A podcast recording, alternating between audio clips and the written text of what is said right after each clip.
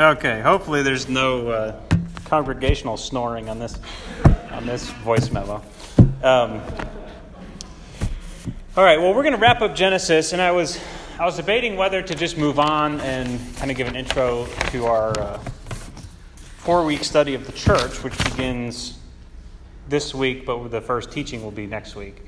Um, I debated just going ahead and giving an intro to that but I also wanted to uh, wrap up Genesis, and I think I can do both uh, in a way uh, today.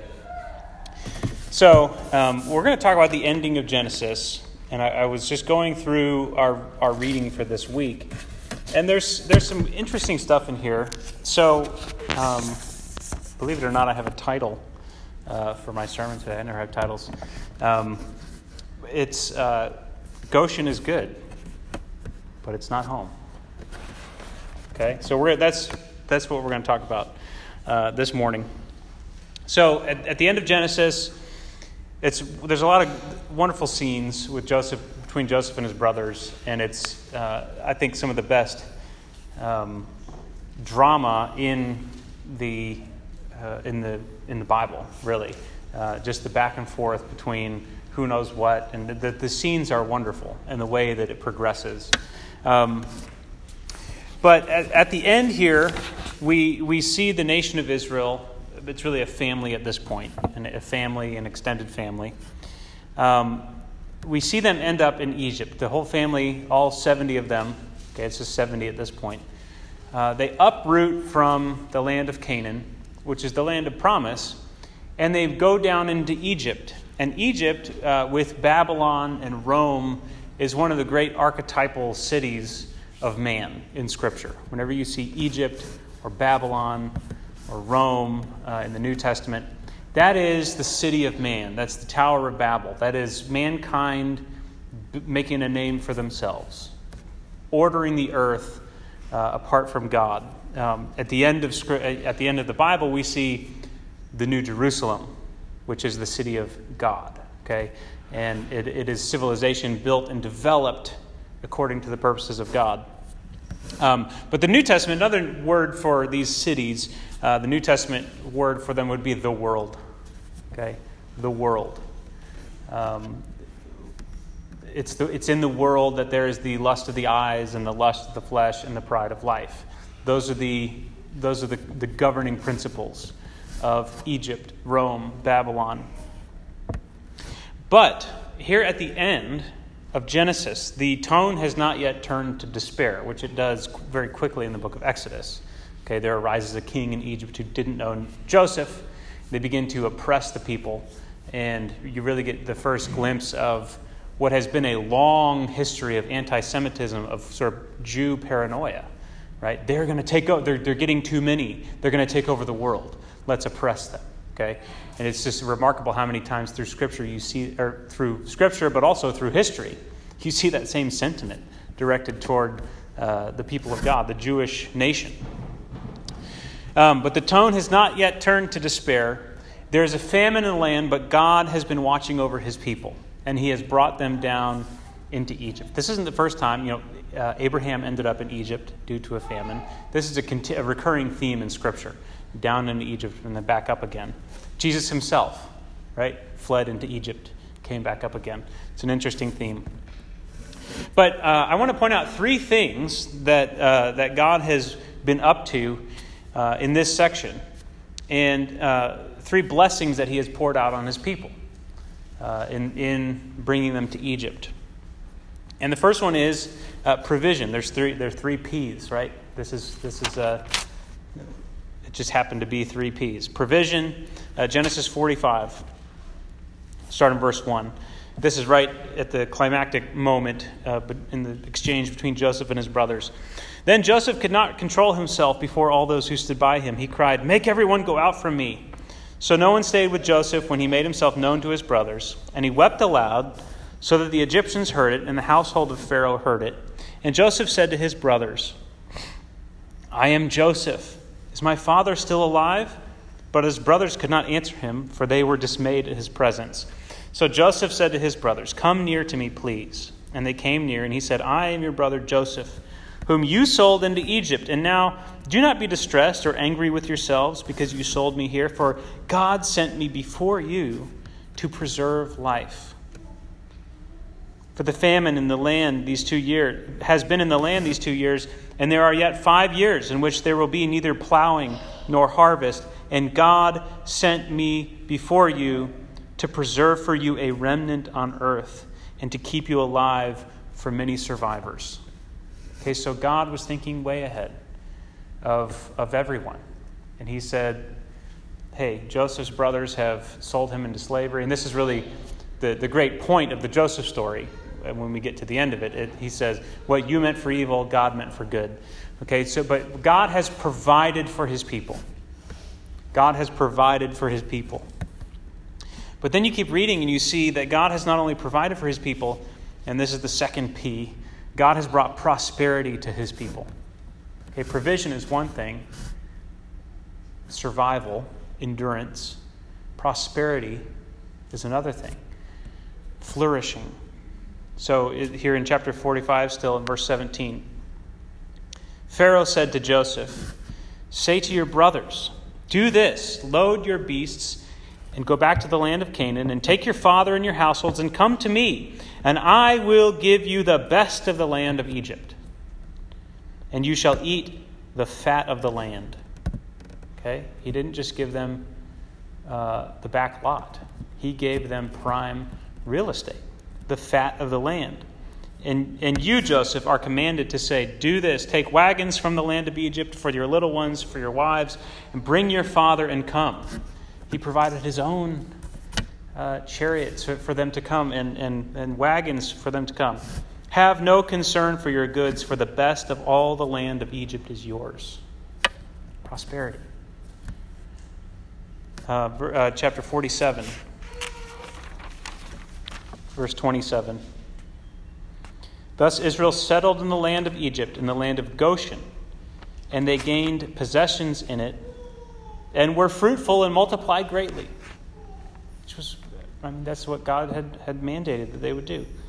And Jacob lived in the land of Egypt for 17 years. So the days of Jacob, the years of his life, were 147 years. Provision, prosperity, and then the final thing, this kind of goes hand in hand uh, with all of this, is political favor political favor. In, chap- in chapter 17, sorry, chapter 47, verse 4. They said to Pharaoh, We have come to sojourn in the land, for there is no pasture for your servants' flocks, for the famine is severe in the land of Canaan. And now please let your servants dwell in the land of Goshen. Then Pharaoh said to Joseph, Your father and your brothers have come to you. The land of Egypt is before you. Settle your father and your brothers in the best of the land let them settle in the land of Goshen. And if you know any able men among them, put them in charge of my livestock. Okay? So Pharaoh himself is showing favor to the people of God. And it's one, a remarkable scene uh, toward the end is when, is when uh, Israel comes before Pharaoh and blesses him. What a great scene. Israel at the end of his life. Um, this is like two, the two great powers in the world the city of man, the city of God, and, and one comes and is in the city of man, but, but is bringing blessing to the city of man. Uh, it's a highly symbolic scene, I think. So you see those three things, and, and the book of Genesis ends on a, on a high note, right? On a great note. But then when you zoom out and you see this moment in Israel's history, you realize that this amazing period of provision and prosperity and political favor are really nothing more than a brief rest stop in the purposes of God, in the journey of the people of God. There is a long, long way to go. And all through this section, um, we hear echoes of the promise of God to give them the land. Okay? Um, and this is something that we haven't really talked about a lot, which is why I want to kind of end up here. Um, there's a there's a Old Testament writer. Um, his name is Christopher J. H. Wright. He's a great author. Um, he writes some really good stuff. But here's what he says, and I, I just I'm going to read this quote. In purely statistical terms, land is clearly the dominant note in the ancestral promise. Out of 46 references to the promise in the whole suite from Genesis to Judges, only seven do not mention land, while 29 refer solely to it, the promise to give them a land. The land becomes one of the most prominent features of the entire Old Testament story. And so I want to set this as a, as a backdrop for our continuing study of the Old Testament, but also um, as an introduction to our study of the church. Okay? And I'll explain that a little more in a, in a second. So, the, the thing to realize is that even though for the time being Goshen is their home, um, there is still a sense among the people of God, especially among uh, Jacob and Joseph, and, and the text really registers this pretty clearly, that they knew that their ultimate resting place was in the, God, the land that God had promised to Abraham. In spite of the provision, in spite of prosperity, in spite of political favor, they knew that this is not home. This is not the fulfillment of the promise. Um, so, in, I want to read a few scriptures that run through this whole section uh, that bring this to the forefront. Uh, chapter 46, verse 2. I'll start in verse 1. So Israel took his journey with all that he had uh, to, cut to, and came to Beersheba. So they, he's leaving Canaan, he's going out.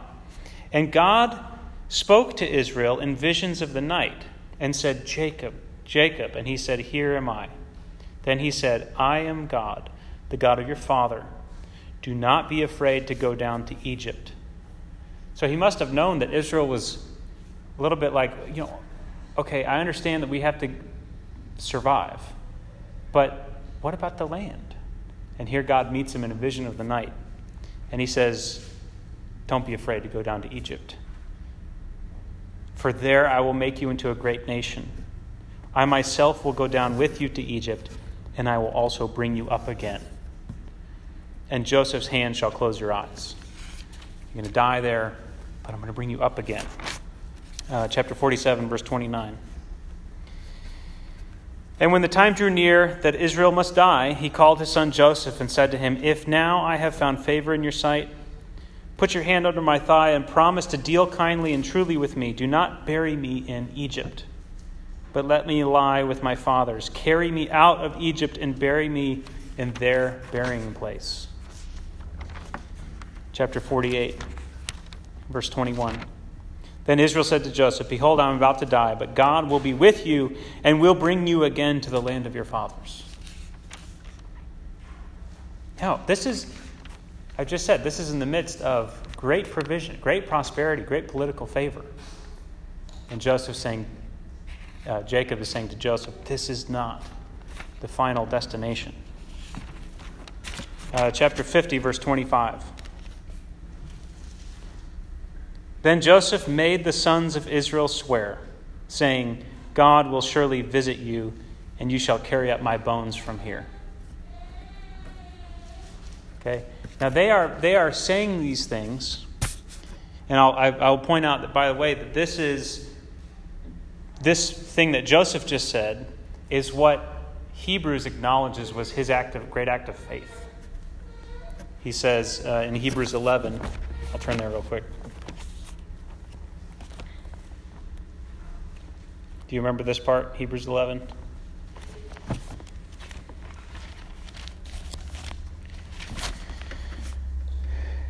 Eleven twenty-two.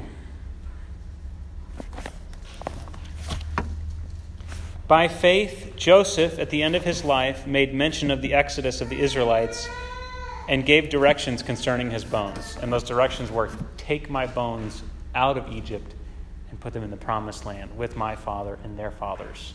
That's our land. Okay? And so all of the, the, the, the point here is that all the provision and prosperity, political favor, they're signs of God's presence his steadfast love and mercy on his people. But they are not signs of the fulfillment of the purposes of God. They are not signs that this is it. We have reached the destination. Um, there's still a long way to go. And, and those who are the bearers of the covenant know that. Jacob, Joseph in particular. They know there's something in their heart that aches to be put to rest in the land that God had promised them. And so, um, this is a very simple point, but I just want to I just want to apply this to us, okay? Because I think it is very applicable to us in, in our day. And the question I want to ask is: Is our heart set on the land that has been promised to us, or do we really just enjoy Goshen? We have provision. All of us in here are wearing clothes. We've eaten food within the last 24 hours um, multiple times, most of us. Um, we slept last night in houses that didn't let any water in, unless you've got issues uh, with your roof or something, in which case you could afford to get it fixed, right? All of us in here are provided for very richly. All of us in here are highly prosperous. Okay, we're not just provided for. The person who makes the least money in here is extremely prosperous. Okay? And despite what you know what the doomsday sayers would, would, would claim, we have we enjoy tremendous political favor, unparalleled in history. Religious freedom. Okay? Now, we sometimes those are at risk, and we want to make sure that, that laws are in place that protect those freedoms. But honestly, we are on government property right now, worshiping Jesus Christ. We have great we enjoy great political favor. We are in a public institution, and no one's saying a word. In fact, they're happy to have us. Right? And they, they come and unlock the doors for us. So, uh, we enjoy all of those things. And the question is is our heart set on those things? Do we interpret those things as sign that, yes, the, the, the, the purposes of God are being fulfilled? Is that our evidence? And if so, I would say that's, that's incomplete evidence. Okay? And this is important because in Exodus, after the honeymoon period is over, Goshen has become a slave labor camp.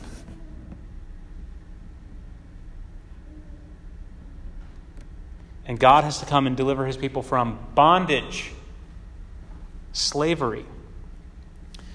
Um, and, and the question of is your heart set on these things? Is your heart set on Goshen right now? is important because we see in Scripture, and we'll get to this when we get to Exodus, that even after God delivers them from slavery, some of them start to long and, and is bringing them into the land, which becomes the, the primary point of the story for the next for, for all of the, the portion of the Old Testament that we're going to study this year. The journey to the promised land. Uh, we're not even going to get there this year. We're a long way off. And God has to do, and it, but, but along that journey, people start to long for what was back there, what, was in Go, what we had in Goshen. Hey, yeah, we were slaves, but at least we had prosperity. At least we had provision. At least, well, they didn't really have political favor at that point. But at least we got the handout, right? At least we had some, some measure of security rather than just being out here in the wilderness having to depend on God. And God says, You are more my people out here than you ever were back there in prosperity. Can you, can you believe that? Can you see that? Um, and it's the danger of prosperity. It's the danger of Goshen. It's the allure of Goshen. It's the blessing of, it's mistaking the blessing of God for the fulfillment of the purposes of God. And I'd say this is a, this is a, a uh, temptation that we will face for the rest of our lives. As a very provided for, prosperous, and, and politically protected people. This is why Jesus says it's almost impossible for a rich man to enter the kingdom. You really have to see Goshen turned into slave labor camp to really understand that you're not home. And it's, it's hard to preach the kingdom. It's hard to preach that there's a land that is not here that's our home when it's a good place, when it's the best, when, when we eat of the fat of the land. It's really hard to preach the gospel. And that's why Jesus says it's almost impossible for a rich man to enter the kingdom. Because Goshen is great, God loves us, we are blessed. What more do we need? And I would say America, uh, Goshen, uh, I would say, I don't know if we resemble Goshen as much as we, as we share similarities to, to Sodom and Gomorrah, which was also very prosperous. Um, and I'd say we share similarities to them both in the sexual depravity uh, it, that is named after the wicked city, but also in what Ezekiel denounces them for. And I, I point this out a lot, and, and this is really poignant, I think. But in Ezekiel 16 49, it says, Behold, this was the guilt of your sister Sodom. She and her daughters had pride, excess of food, and prosperous ease, but did not aid the poor and needy. And you could read, did not uh, use the blessing, did not use prosperity to bless others. They were haughty and did an abomination before me, so I removed them when I saw it. So you say, oh, wow, we don't want to be like Sodom. But in Ezekiel, he's talking to the people of God. And what he says to them is he says, You're worse than them. He says, This was the sin of your sister Sodom. She had pride, excess of food, and prosperous ease, but she didn't help the poor and needy. You're worse off because you're the people of God. And you've become enamored with the blessing and consumption. And you've cut yourself off from that part of the, the covenant where you're supposed to be a blessing in the earth. So he says, You're worse off than Sodom. Um, so ultimately, here's here's the challenge, and this is my, my exhortation for all of us. Uh, we need to have a vision of the purposes of God for his people. Uh, in spite of all the provision and prosperity and political favor we enjoy. Okay, we need to acknowledge those things and thank God for them. But we need to understand that this is not, that the kingdom of God is, is not yet. Right? It's already, but not yet. Have you heard that description of, of what the church is? Right? It's, it's fulfilled and it's being fulfilled. Okay?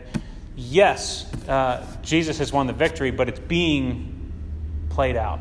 Right? The kingdom is advancing. So, but what I want us to take away from this is that our, our deepest heart's cry, our deathbed wish, should be that our bones would end up in the promised land. Right? We should have a longing that, and we're so blessed, but we see, we see beyond that. We see beyond this little sliver of a moment. We see the eternal purposes of God. And we long for that. And in, in spite of all the prosperity, when we really talk to each other, we say, you know, when I die, take my bones out of here. Don't let me just be an American in eternity. Right? It's great here. Goshen's awesome. But I want to be part of that people that gets taken out and planted in the land that God has promised us. And so, what I believe God wants to do for all of us, and, and this would be my um, kind of priming us to, to go through our month on the, on the church, is to place in our hearts a longing for the kingdom of God to come in its fullness. For us, possessing the land means extending the kingdom of God. It means making our homes extensions of the kingdom, and through our homes, extending the kingdom into the city. That's what entering the land means and taking possession of the land means. Um, so it's a longing I think God wants to place in our hearts for righteousness, peace, and joy in the Holy Spirit to be the way of life. Okay? Evidence of the fulfillment of the purposes of God are when righteousness, peace, and joy reign. It's not when provision and prosperity and political favor are in effect. It's when there is righteousness, peace, and joy in the Holy Ghost. That's what Paul says in, in Romans. The kingdom of God is not, a matter of food and drink, but of righteousness, peace, and joy in the Holy Ghost. And so this requires faith. This was Joseph's act of faith. And I think part of the faith was how much favor had Joseph? I mean, he was a powerful man. He was a powerful man. He was beloved in Egypt. He saved them. He saved his own people and he saved the Egyptian people. And on his deathbed, he says, Don't let me stay here. Take my bones with you when God comes to do what he promised to do back, back, way back then. This is temporary. It's great, wow. But I see into eternity, I see into the longer view. And so as we, as we start to, to study the church, I don't, I don't want us to just you know, get some information about the church. I want us to be filled with a sense that we are the people of God in this generation, that we live in a time where we are extremely blessed, extremely wealthy, and we have got to be on guard against that capturing our hearts. And we need to meditate on what it really would look like for the kingdom of God, for us to enter the land in this, in this time and place. Uh, not to enjoy, uh, enjoy Goshen, but to really have that deep longing and, and, that sense that we are, we are not at home. We're not, home, we're not at home when there's prosperity and political favor. That's not the home that we are longing for. What we are longing for is to see the whole earth filled with the glory of God, to see every knee bowing before Jesus, to see every, every sickness banished, to see all death done away with, to see all tears being wiped away. You know, we need to understand the power of the kingdom of God and, and how tremendously, how much greater it is than uh, just the creature comforts that we enjoy as Americans. Um, so I wanted to, to use that, you know, the, the, the theme of Goshen, the idea of, of this little sliver in, in the people of God's history, but that, that sense of longing in the midst of it, that this isn't it. Right? This is great. This is the best Egypt can give us. It's still Egypt. Right? And I think we need to have that, that, that holy discontent in the land of Goshen uh, as, we, as we are here, enjoying amazing lives.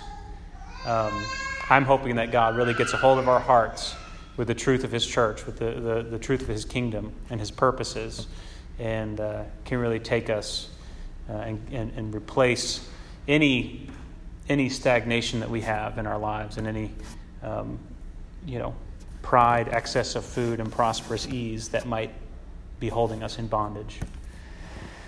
Um, so that was was on my heart. You know, not really a, a Genesis teaching, more of a more of a, a pastoral word for all of us.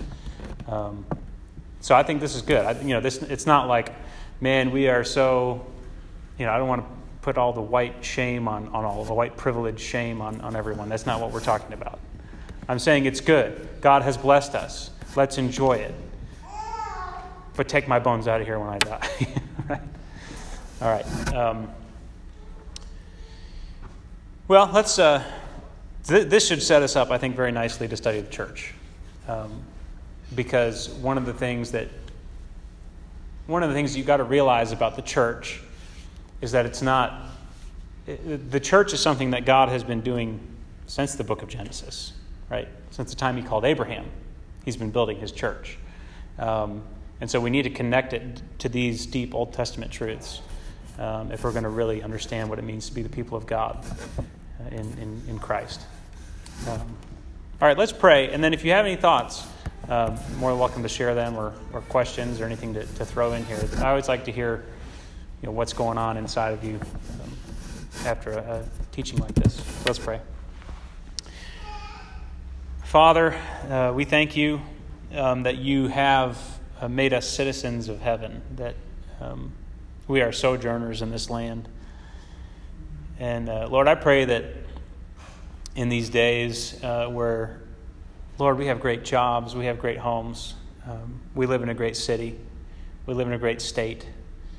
Uh, Lord, I pray that our hearts would be set on the heavenly city, the New Jerusalem.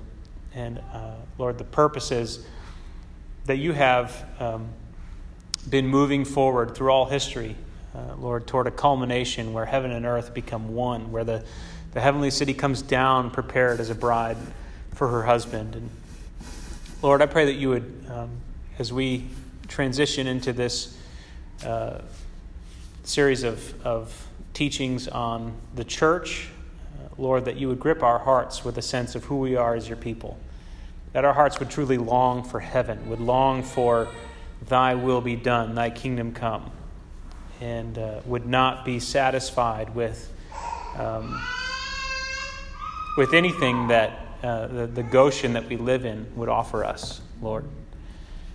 Um, God, I pray that you would reveal places in our hearts where we, we don't even realize that, we, that, our, that we've become uh, complacent and, um, and, and uh, paralyzed in, in prosperous ease. Uh, Lord, I pray that you would make us um, truly long uh, to enter the land that you promised to give us. We say that, it, that that's a good place, that, that even though the journey is hard and there's a lot of work you have to do on us before you take us into the land, uh, Lord, that is where we want our bones to end up. That is where we want uh, to be buried. And uh, we declare that. We say that you are a good God. And we ask that you would help us to be your people and bring you glory in the earth. In Jesus' name, amen.